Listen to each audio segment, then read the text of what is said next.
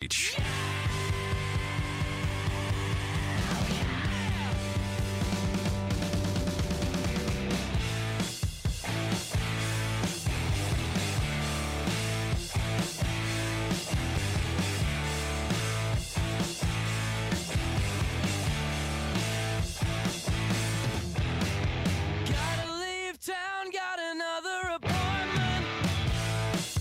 Welcome in hour number two, everybody. Sports Daily, as we continue to spend time with a fantastic Sunflower Showdown round one.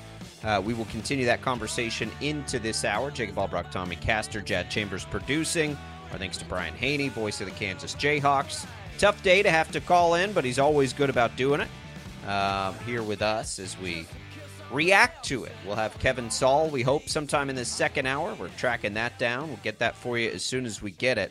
Let's continue the conversation we sort of started there, Tommy, and and you know, storming the court, chanting things. None of that bothers me. I did think that Jerome Tang has handled it this week as well as he can, coming back out afterward and chanting with the fans, changing the chant, them sort of getting on board with that. It's going to take that, but I but I think the the best thing for K State fans that don't like that stuff will be to continue to win, right? Because as K State continues to win, and if this you know train rolls for a long stretch of time, because we've seen glimpses of this over the years, but never that real extended stretch, then it does just sort of become another big game, and you get used to it. But like those things are special, and and it's been a long time, and and you gotta let that stuff be exciting. No, you should never be near the coaches after the game. That part, you know, I, I'm cool with most stuff. That stuff's not cool. I was at the Jamari Traylor game. Like, you cannot do that.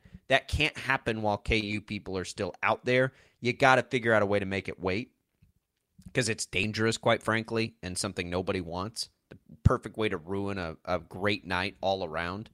Um, but it it's it's just one of those things that they'll have to work with as we make our way through. All right, we're going to get an open ready here because Kevin Saal joins us now on Sports Daily. Hit it, Jack.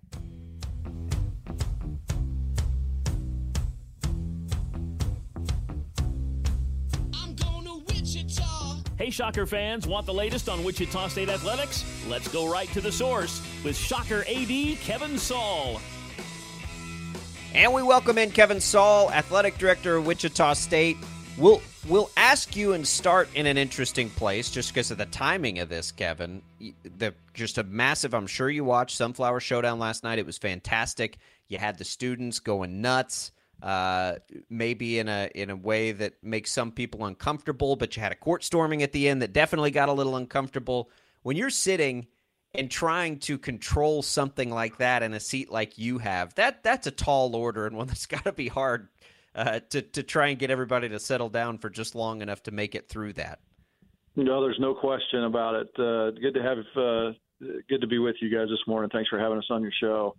You know, I think uh, I have a unique perspective because I spent about 12 to 15 years of my career in event management and, and facility operations, and so field and court stormings were squarely in in uh, in my wheelhouse to to try and control or mitigate as best we could. And you know, there's there's a lot of different philosophies out there. At the end of the day, um, you know, a lot of conferences have have levied fines associated with uh, getting on the field or the court, and uh, certainly understand the reasoning behind that. There's also an element of safety that if you uh, and and public relations that you know if you do it the wrong way as an institution, it, it'll end up being worse than the fine that you that you pay, and and so it all comes down to just trying to be safe safe and respectful. Take care of your officials, take care of your home and visiting team, and make sure you get them in the right spots, and then allow people to celebrate in a safe and and secure way. And uh, obviously, then having safe places to to exit the floor and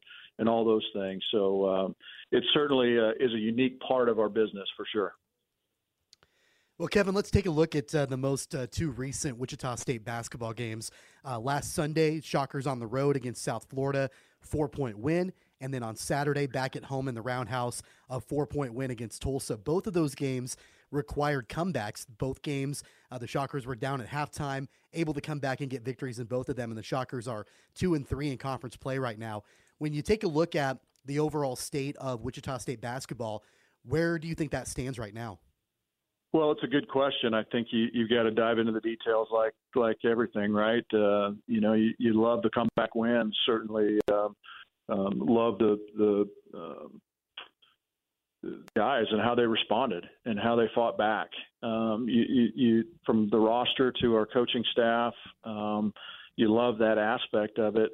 Uh, there's always things to improve on, right? You'd like to see the ability to get up early and and maintain a lead where you don't necessarily have to to get to that spot.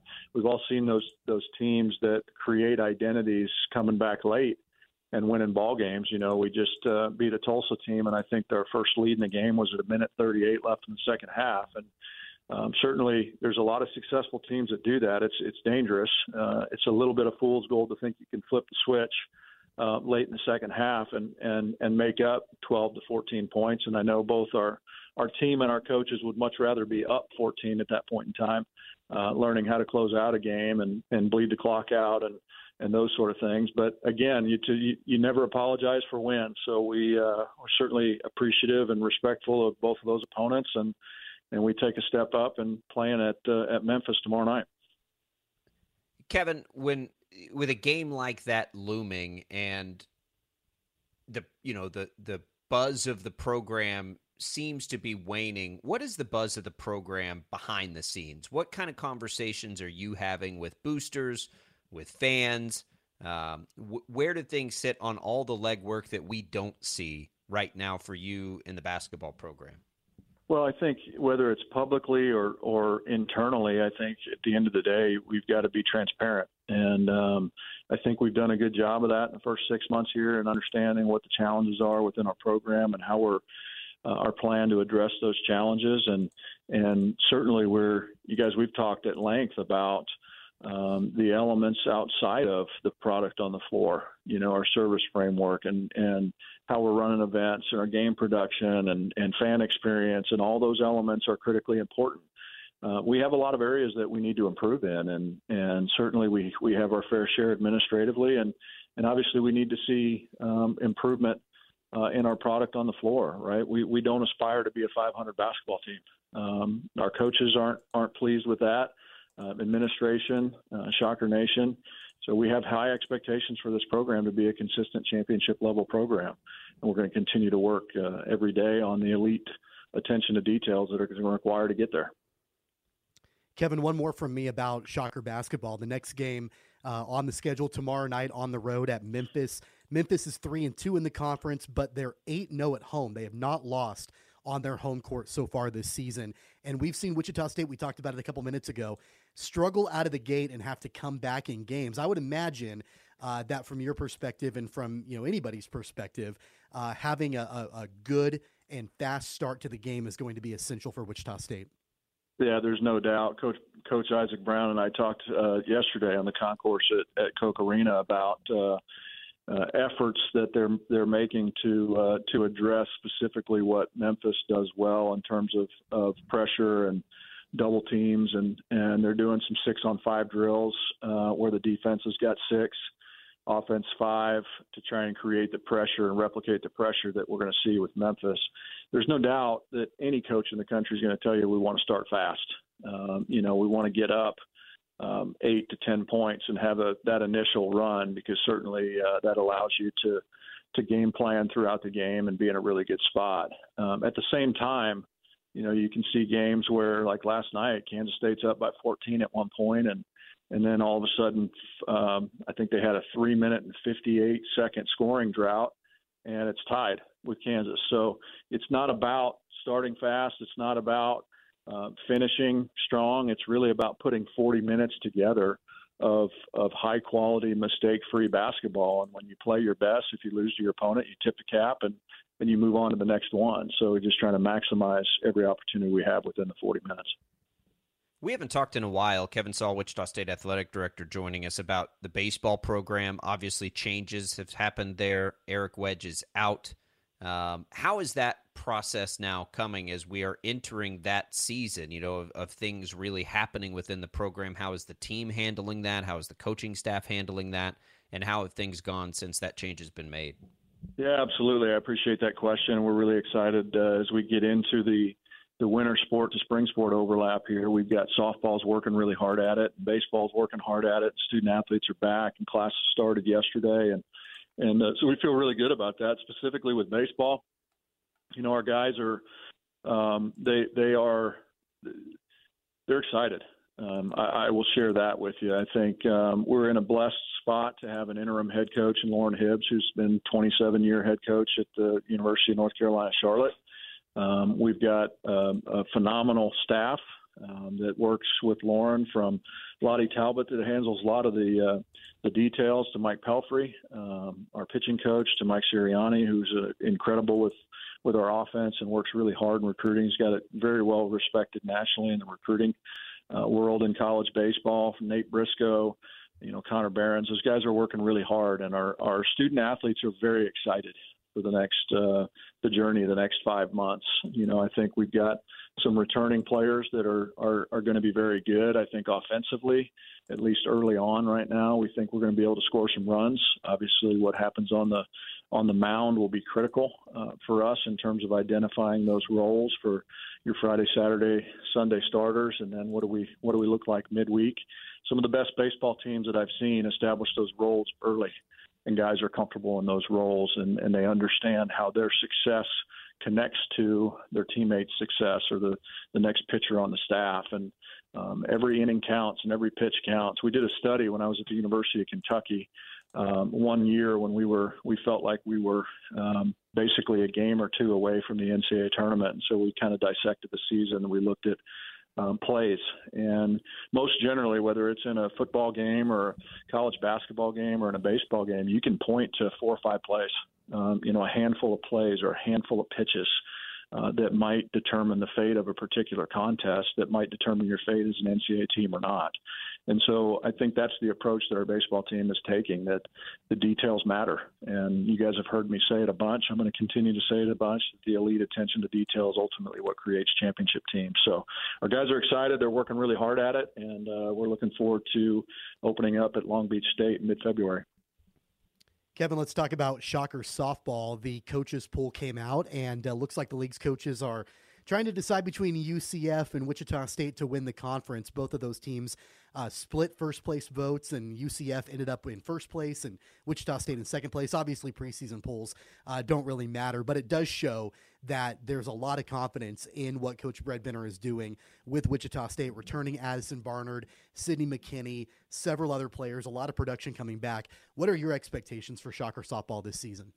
Well, I think first and foremost is Coach Bredbenner and I are aligned in our expectations um, to uh, to maximize our opportunities that lay before us. You're, you're correct. Preseason polls are um, are worth about as much as the paper that they're on, or um, you know, it's it's it's a measure of respect uh, preseason with uh, your peers in the league. But I think obviously you got to go out and earn that respect.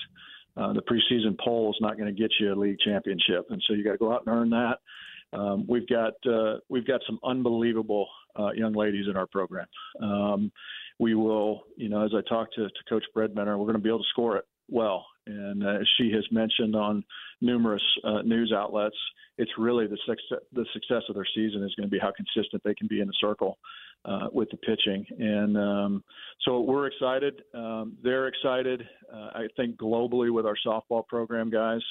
Uh, we've made some investments here in the last 16, 18 months as an institution in the athletics department that communicates very clearly that softball is important to us from uh, new batting cages to a new dugout renovation on the third base side that's going on right now. Uh, to lights, um, all in effort to potentially host the AAC postseason tournament championship uh, in 2024, and we're certainly making um, our efforts and our desires to do that be very well known. Uh, we've got some exciting news uh, that's going to be coming out here in the next seven to, de- to 10 days that not only communicates what we've done here in the short term, but what our long term plans are for softball as well, and how that connects into the future of our softball program. So uh, we want to be an elite level uh, softball program that consistently competes for championships. Coach Bredbenner has has certainly gotten us there. Uh, we've reinvested in her and her staff and a contract extension um, within a couple of weeks when I got here. So. Um, they're unbelievable representatives of Wichita State, and uh, we look forward to the journey together. Uh, one more on softball before we let you go, Kevin. A lot more home games this year than last, which I think people are excited about. How excited about it are you um, seeing and ticket sales and everything else with all these home games uh, this year versus last year? Are people you know putting money where their mouth is at this point? How's how's all that looking as far as ticket sales and, and the buzz going into these home games coming up pretty it's, soon? It's been very encouraging, and the buzz has been firm. So that uh, that part's been really really good. We got a lot of folks that are excited about uh, this year's softball team and overall our softball program and the direction of that softball program.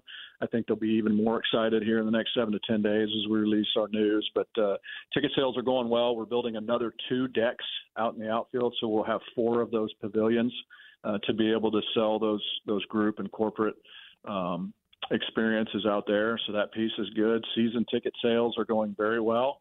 And uh, I would anticipate that we will have multiple sellouts through the season. So I would encourage Shocker Nation to call uh, 978 fans, our ticket office, and get your tickets early uh, to uh, Wichita State softball because we've got uh, 27 home uh, games. I think last year we had 11 guys and the schedule that Coach Bredbenner has put together with her staff is unbelievable. We are hosting Stanford on a midweek. Um, we've got Oklahoma, Oklahoma State. We've got Kansas, Kansas State. We've got the full AAC slate.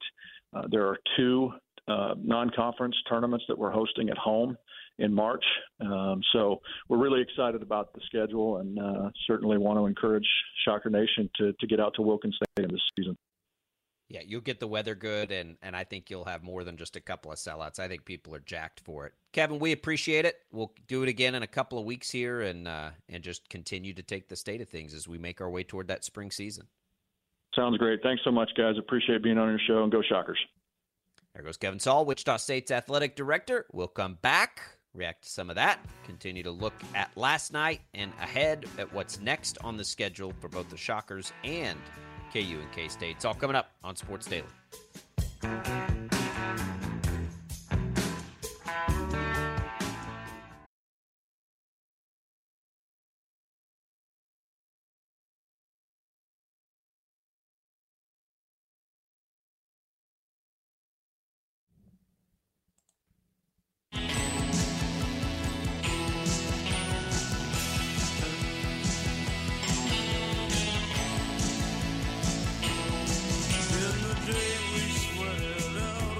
Welcome back, everybody. Sports Daily rolling on on a Wednesday here. Jacob Albracht, Tommy Castor. Our thanks to Brian Hanni, voice of the Jayhawks. Our thanks to Kevin Saal, Wichita State athletic director.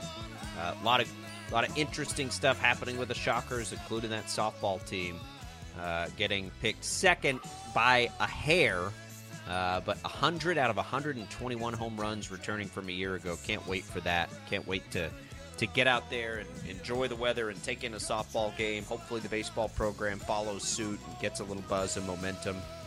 Uh, Tommy, but it's you know it's basketball season, and that Sunflower Showdown, I, I can't stop thinking about all the different things that that game created and presented nationally. And I'm watching that game. I, I absolutely think you've got two teams there Kansas and Kansas State, that will be in the second weekend of the NCAA tournament, right? Which means a Sweet 16 berth. Now, I know that's not, you know, the expectation. A lot of people have it much higher than that. I've always said a good season, even for great teams if they fall short, if you've made it through the first two rounds of the NCAA tournament, for a program like Kansas, right, that's that's there all the time, that that should be the you know that should be the line right? That if you get there, it's not going to be a disappointing season. Might be a disappointing end, but you know, depending on it. But I think both these teams are going to be in the Sweet 16. Um, they they are built in a way that Sweet 16 teams are built. You know, they've got great point guards. They've got star players. Um, I, I think these look like two Sweet 16 teams to me. Yeah, I think so too. Um, I think for the Jayhawks, there are a couple of things dependent on that. They've got a ton of talent, but as we talked about with Brian Hanni, the bench is really, really small. That was one of my concerns going into the game last night that you and I discussed was that the bench production has not been good for Kansas uh, in in Big 12 games, and some of that has to do with probably the trust that Bill Self has in some of these bench players and reserve players. But last night, when you foul out three of your five starters and you're going to guys that you know Bill Self probably doesn't trust in those crunch time scenarios, that's going to be a concern. So they're going to have to develop that bench a little bit more and get more consistent production if they want to get to the second weekend uh, of the the NCAA tournament. So I think that's a big concern too. And then also for the Jayhawks, where do you go when the shots aren't falling? And I think that KJ Adams is the easy answer because he's been so good. Uh, but when the when the deep shot, when the outside shot is not falling for Kansas, they've got to have a more consistent option at the rim. Uh, and so those are my two big concerns with the Jayhawks as far as what their long term overall path is uh, to go deep into the tournament. And then for the Wildcats, uh, it was pretty clear to me that the strategy last night was to try to shut down Markquis Nowell as best they could, and they did that. And I think that Bill Self probably thought uh, if we can limit Nowell and completely take him out of the game, that's going to give us our best chance to win.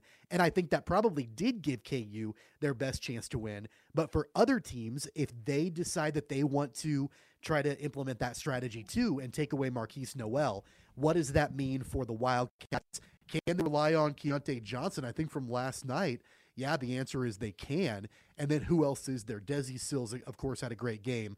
Nae'Qwan Tomlin uh, scored in double digits too, but I want to see that consistently. Yeah, I think Nae'Qwan Tomlin's development is a big part of that for Kansas State.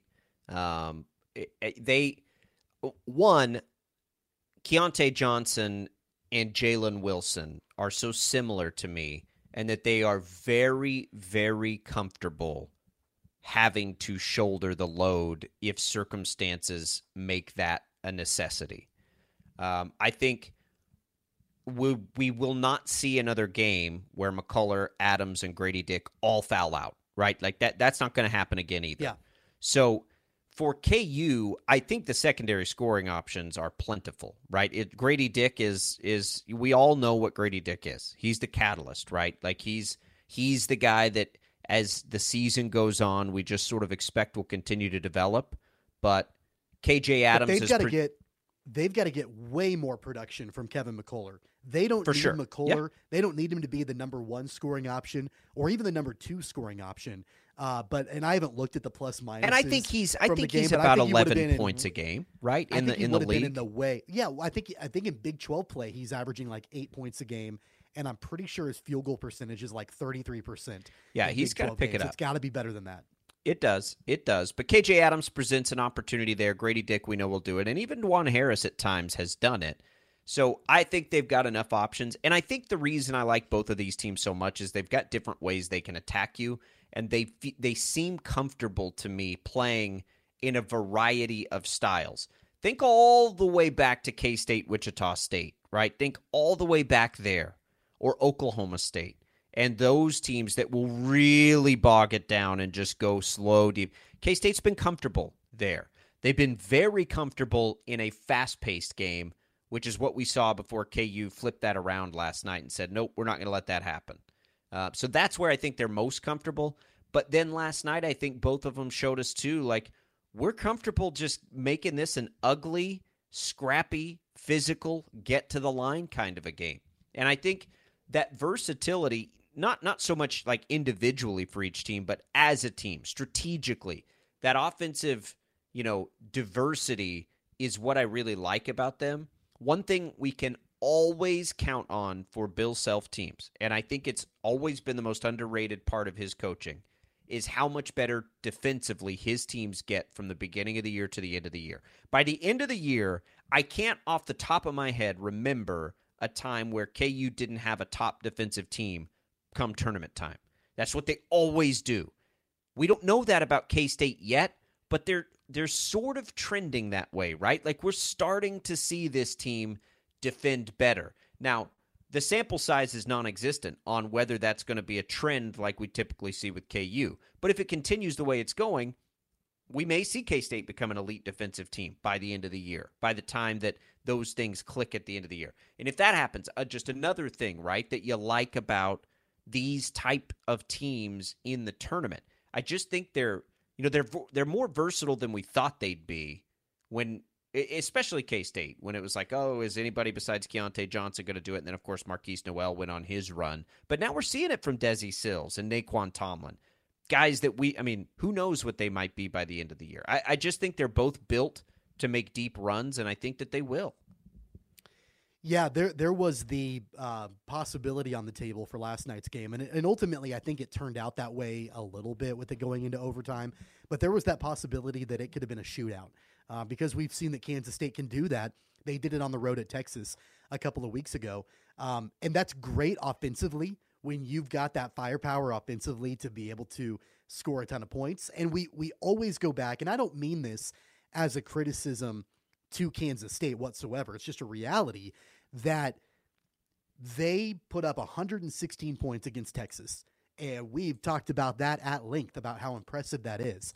But we also don't talk about that they gave up 103 to Texas in that game too, right? So that there are uh, there have been games where defensively it hasn't all clicked for the Wildcats. Now they played defensively better last night against Kansas. They needed to, and I didn't have uh, any concerns about their defensive efforts uh, last night whatsoever. And I think that as they continue to move forward, I think that that will continue and that improvement will be there uh, on the defensive end of the court. And it's just going to be a matter of how well can they disrupt the teams that they're playing in Big 12 play? And can they jump passing lanes? Can they get rebounds? Can they help on defense? Like all of those things, I think are going to play into account. And if they can continue the high powered offensive output and be able to shut down teams on the defensive side of the floor. I mean, obviously, I mean, this is, you know, just a, an obvious statement. They're going to win a lot more basketball games. And so I don't have,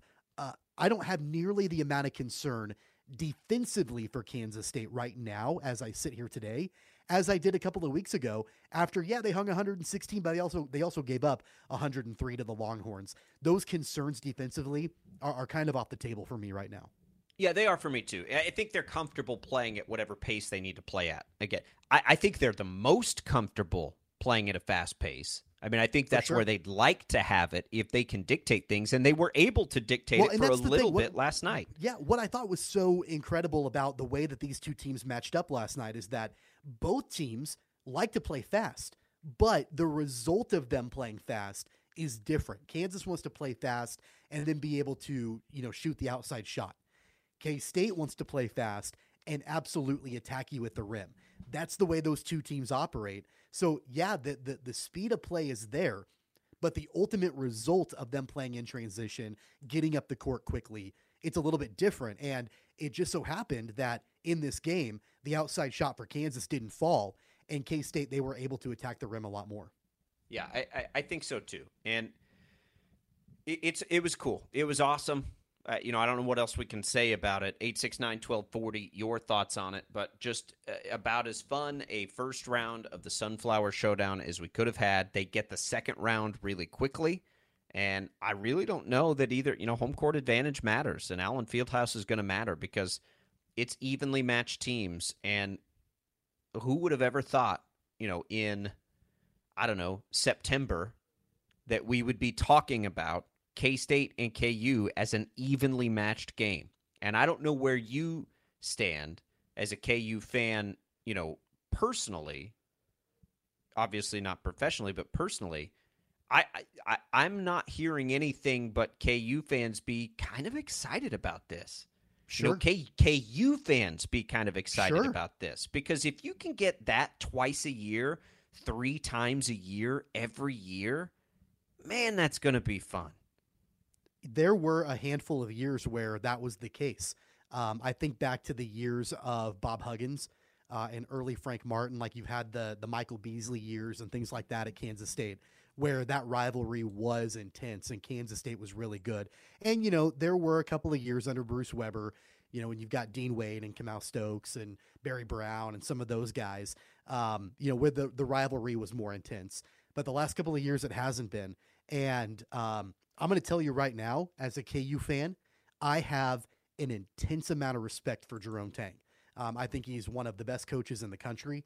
And you know what? I think a lot of KU fans would say the same thing. Um, as a KU fan, Bruce Weber, I alternated between him annoying the crap out of me and him just amusing me. Like those, I kind of went back and forth on that. Um, you know, but he was obnoxious and he was squeaky and jumping up and down on the sidelines and there was always drama. Like I remember him saying he wasn't going to cut his hair until KU's violations from the NCAA came down. Like there was a lot of weird drama that was going Yeah. on uh, with Bruce Weber, and you knew that Bruce Weber and Bill Self didn't like each other. They didn't get along. Um, eh, you know, Bruce Weber holding a mock funeral for Bill Self when he took over at Illinois. Like it goes back a long way. Um, and so I think that while those teams weren't good for Kansas State, and why you know in the last couple of years of Bruce Weber there, none of that exists right now with Jerome Tang. Like none of the off the court drama between the two programs really exists. It's more about how good of a coach Jerome Tang is. And, you know, we, we've said it before the high character, high quality guy that he is. And then they win basketball games and they do it the right way. And the fact that it is a intense and purely physical and athletic rivalry, um, that's got to make fans on both sides really excited because you know you're going to get the other team's best shot every single time. Yeah, and, and it, it, it Jerome Tang has made it all about K State, which has always been the correct answer, because it's Yeah. not like that. Obviously, in football, and in football, it is all about K State, and just if that translates to the basketball program, which if they win, it will, by the way, just like it has for football, then it doesn't matter. There is no K State or KU. It's K State and KU, which is what we, by the way, hope for the football programs as well, right? You hope that Lance Leipold's going to get it to the point where it's K State and KU, not or, not one is a big juggernaut over the other one. That let's get them both, and that's good for Yeah. both fan bases. And I and I do think in their heart of hearts, both fan bases hope for that. Um, well, think about, by the way, for example, think about the uh, overall in state intense rivalry in Oklahoma when you've got OU and Oklahoma State. And there are, even when those two teams are, you know, maybe not at the top of their game or, or one might be a little bit more down, like you know that Bedlam is going to be crazy every single time. And that hasn't always been the case with the you have to Sunflower raise Showdown. the floor. Yeah. Exactly, because the floor has been so low at times for Kansas State in basketball, and at least in the last decade and a half for Kansas in football. So you've got now, you know, both schools, and the floor is being raised. Uh, I think that we're hopefully set up for a long time of really, really good matchups between these two programs. Yeah, I, th- I think we will be. I, I think it's happening. Um, all right, we're going to take a quick break. We'll switch gears a little bit. 869 1240 can still take calls from you about last night's game. Uh, of course, a lot of other things happening uh, in the sports world. The quarterback slash coaching carousel that's bound to happen in the NFL is coming. 869 1240. Tommy and Jacob, we'll be back.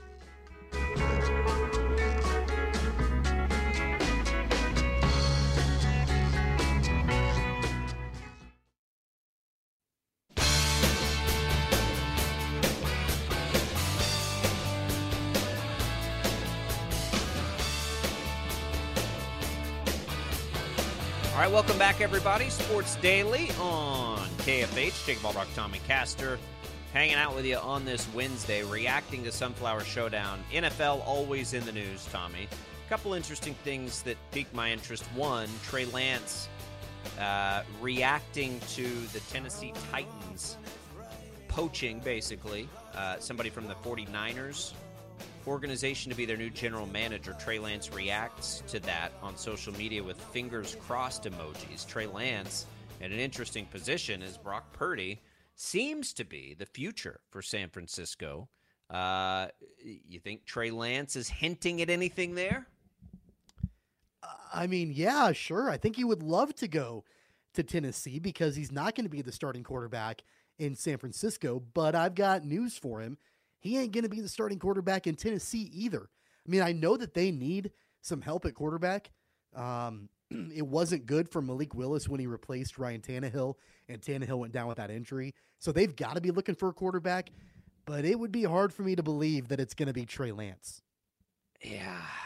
Well, It, I, I don't know what the consensus on Trey Lance is. Unfortunately, we just haven't been able to see anything from him because he's been hurt. So that's why he's not going to be the starting quarterback for Tennessee. Like at this point, I feel like you've got to maybe go out and get somebody more proven, um, like a Derek Carr maybe, or hey, maybe even a Jimmy Garoppolo as opposed to Trey Lance. Like if I'm if I'm the Titans, uh, and I know that the window is starting to close with Derrick Henry, and you don't have a ton of time left with the current roster. Why would you want to go and get Trey Lance when he's not proven at all? Well, it depends on. I mean, can you get Tom Brady? Can you get Aaron Rodgers? What can you get? And then you just make your way down the list. I think the question there are so many better options for the Titans than Trey Lance to start at quarterback right now. I agree. And I also think Trey Lance has a skill set similar to Malik Willis. If you're going to go that style of quarterback, you know, they drafted Malik Willis. So I agree with you. I don't think it makes a ton of sense, but it is interesting. And I don't know how much Ran Carthon had to do with drafting Trey Lance as the new general manager. If he was a big Trey Lance guy, then it makes more sense, right? But I don't know that. You know, that was a decision uh, at the time. It's it's impossible for us to know just right here, sitting here, who who was big on Lance and who wasn't. Um, Aaron Rodgers went on his buddy Pat McAfee's show, and I didn't watch or listen. I've I've read the quotes, um, so you know it sounds like the door is not shut on a Rodgers return. The quote that's standing out is that Rodgers thinks that he could, in the right situation, be an MVP quarterback again, MVP of the league. And while that might seem like, are you kidding me? Remember that he won two in a row before this year. So uh, it doesn't seem out of the question. I don't think that means he would say somewhere besides Green Bay. I. I don't know. I, I sort of just think he's going to retire, but if he does come back and if he is open to playing somewhere besides Green Bay, that gets interesting because it opens the door to a lot of things. Would he be interested in reuniting with Davante Adams in Vegas? Um, would he be a candidate in Tennessee or follow Brett Favre's footsteps and and go to Minnesota? Like, there's all kinds of things that open up if if he were to truly become a free agent, basically, as Tom Brady's done over the years. So I don't know. I, I mean, would I like to see Aaron Rodgers back next year? Yeah, sure. I think this is really interesting. I'm not tired of the Brady Rodgers retirement thing. And, and I may be in the minority there, but I think it's compelling. I think it's really interesting. Uh, and I think that both of them are still capable of being good quarterbacks in the league. I never have thought that Aaron Rodgers was going to step away after this season. Uh, even the whole like exchange, not wanting to exchange his jersey, to me, I just in my mind I thought, well, this is probably going to be his last game as a Packer. Um, I think he's much more likely to go somewhere else and play next season because there are a lot of really compelling opportunities for him. There are a lot of football teams on the market right now that are looking for a quarterback, and I think that he can find himself a better situation than returning back to Green Bay. Don't forget, he gave it a shot to come back. He wasn't going to come back to Green Bay, and he decided to give it another chance. It wasn't all bad for him, but it certainly was a disappointing season for the Packers, missing the playoffs and, and all of that.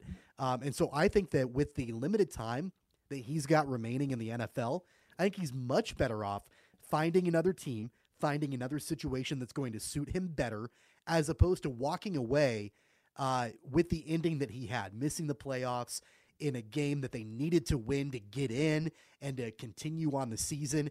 That was not a storybook ending for Aaron Rodgers. I don't see him walking away. I, I, I don't know. I, I, I thought he was going to be done. Now I'm not sure. And that'll be interesting because there'd be a lot of interesting fits. Indianapolis would be an interesting fit. They've got some skilled receivers. I do think he'd want to go somewhere with some without so many young receivers, right? That he'd have to go through what he did this year to sort of get everybody on the same page. So I don't know. I, I love it though. If we've got Brady and Rodgers as free agents just sort of floating around, the, I'll the tell you right now, possibilities are endless. Both, if they're both free agents this offseason, you can book it right now. One of them will end up in Vegas. One of them will be the next quarterback of the Raiders. Yeah, I think Vegas has set themselves up for that, right? Like that that's what they're banking on or or you don't make such a jarring change from Derek Carr. And but both yeah. of those make sense. Tom Brady reunited with Josh McDaniels, Aaron Rodgers reunited with Davante yeah. Adams. They're both there. One of them if they're both available and on the market and both intending to play next year, one of them will end up in Vegas. Oh man, bring it on. That'll make the AFC West fun. More fun. Hopefully as fun as we thought it would be this year. All right, we'll come back. We'll wrap it up. Jacob and Tommy on a Wednesday, Sports Daily, coming back.